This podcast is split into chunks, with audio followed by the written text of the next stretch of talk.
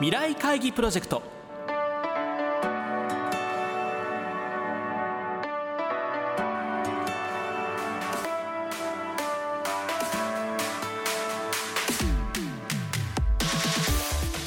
この番組は新しい時代です。をキーワードに企業トップが提示する日本の未来に向けたさまざまな課題について皆さんと共に解決策を考える日本経済新聞未来面の紙面と連動したプロジェクトです。今回は日本経済新聞未来面の紙面の企画をプロデュースしている日本経済新聞企画開発室稲葉俊介さんにお越しいただき10月23日に開催予定の日本経済新聞社主催未来面シンポジウムの概要について伺います。聞き手はラジオ日経木下智子ディレクターです。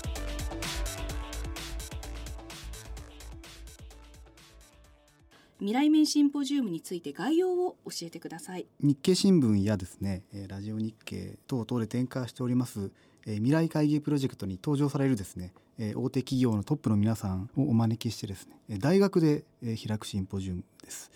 次回は2019年10月23日に東京工業大学の大岡山キャンパスにあります東工大蔵前会館の蔵前ホールで午後3時から5時半まで開きます。未来面シンポジウムということで未来面というのが冠についてるんですけれども、はい、紙面から見た時に、このシンポジウムというのはどんな位置づけなんでしょうか？通常ですね未来面の紙面は新聞市場で大手企業のトップと読者が未来に向けた新しいアイデアをまあ出していこうという取り組みなんですけれどもそのリアル版ですね。現実にですね読者と企業トップが議論をするというそういうリアル版の位置づけになっておりますご登壇される企業もいろいろな企業のトップの方が出られるということですかね。はい。今回はですね4社のトップの方がご登壇されます。まずはですねフューチャーの金丸康文会長兼社長ですね。フューチャーという会社は、まあ、例えばローソンの流通システムであったり、まあ、佐川急便の物流システムのような大きな IT システムをまあ手掛けているですね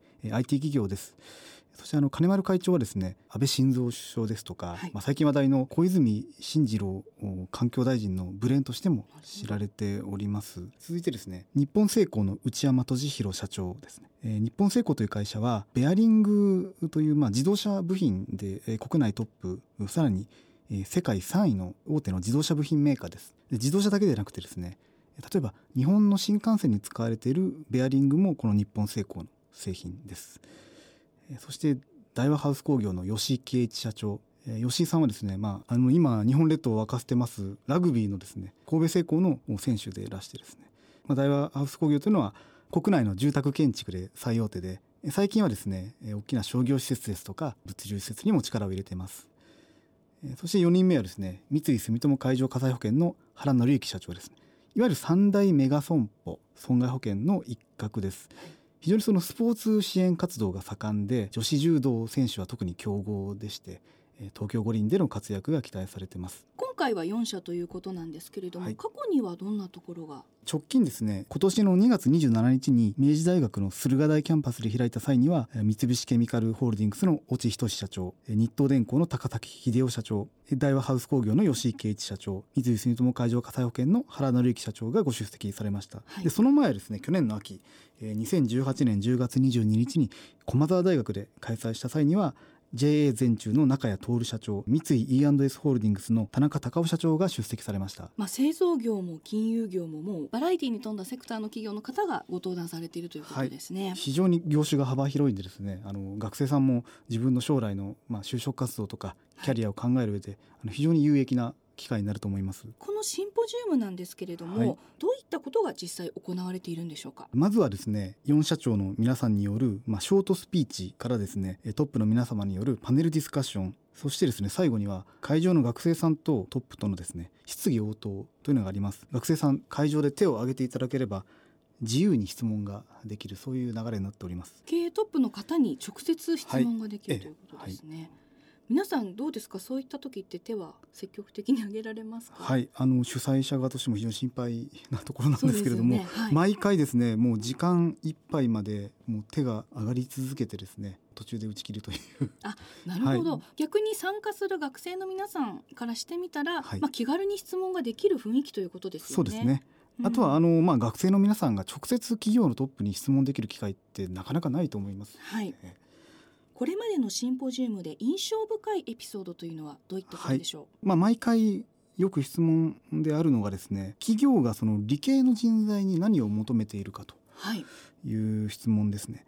そしてあの今回はあの会場が東京工業大学さんですので、はい、参加する学生さんも理系の学生さんが多いと思います。今ですね AI とかビッグデータがまあ、企業戦略の主流になってですね理系の人材に求められるものというのもこれまでとですねちょっと変わってきていると思いますしその中でですね、まあ、今は企業のトップの方っていうのは文系の方が多いんですけれども、はい、これからは理系出身の方の経営者というのは増えてくると思いますんでそういうところでですねぜひその高い意識を持って学生さんにもご出席いただきたいなと思ってます。就職活動をしている学生というのは自分がどこに入りたいかって考えることが多いんですけれども、はい、企業がどんな人材を求めてるかってなかなか考えが及ばなかったりしますよね。そうですねあと特にまあ理系の学生さんは研究職というカテゴリーで入社されるケースが多いと思うんですけれども、まあ、おそらくこれからはですね文系も理系も関係なく、まあ、リーダーシップを発揮することが企業の中で必要になってくると思います。学生視点で企業を意識するというのが、まあ、一番最初就職活動だと思うんですけれども、はい、このシンポジウムでそういった就職活動に役立つような、まあ、情報だったり考え方っていうのも得ることができるということですよね。はい、過去にはですね未来面シンポジウムに出席された学生さんがですね、はい、その登壇企業の、まあ、就職採用試験を受けて実際その会社の社員になったというケースがいくつかあります。はいまあ、ですので学生さんのその、まあ、人生の方向性を決める大きなチャンスになるんじゃないかと思っております。申し込み方法なんですけれども事前申し込み制となっております。で Yahoo! とか Google といった検索エンジンで未来面シンポジウムと入力して検索していただきますと申し込みページにたどり着きます、はい、締め切りは10月15日火曜日となっております。あとはですね参加者の皆さんにですね特典がありまして全員にですね日経キーワードというですね最近のそのまあ時事経済ニュースのキーワードをまとめた冊子ですね。これまあ普通にお店で買うとですね、はい、定価1150円する本なんですけれども、はい、これを参加者皆さん全員にプレゼントいたします。経営トップのお話もお伺いできてなおかつこの日経キーワードも手に入るということで、はい、学生の皆さんからしてみたらお得なシンポジウムということですね、必ず全員にプレゼントいたします、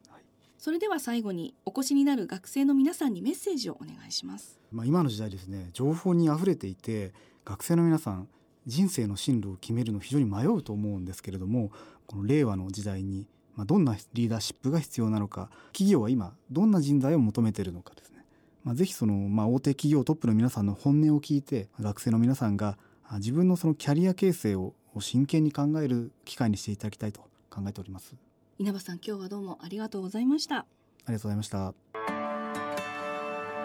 未来会議プロジェクト。来週から日本製鋼株式会社取締役代表執行役社長 CEO の内山俊弘さんにご出演いただきます。次回は日本製鋼内山社長から皆さんへの課題を発表していただきます。ぜひお聞き逃しなく。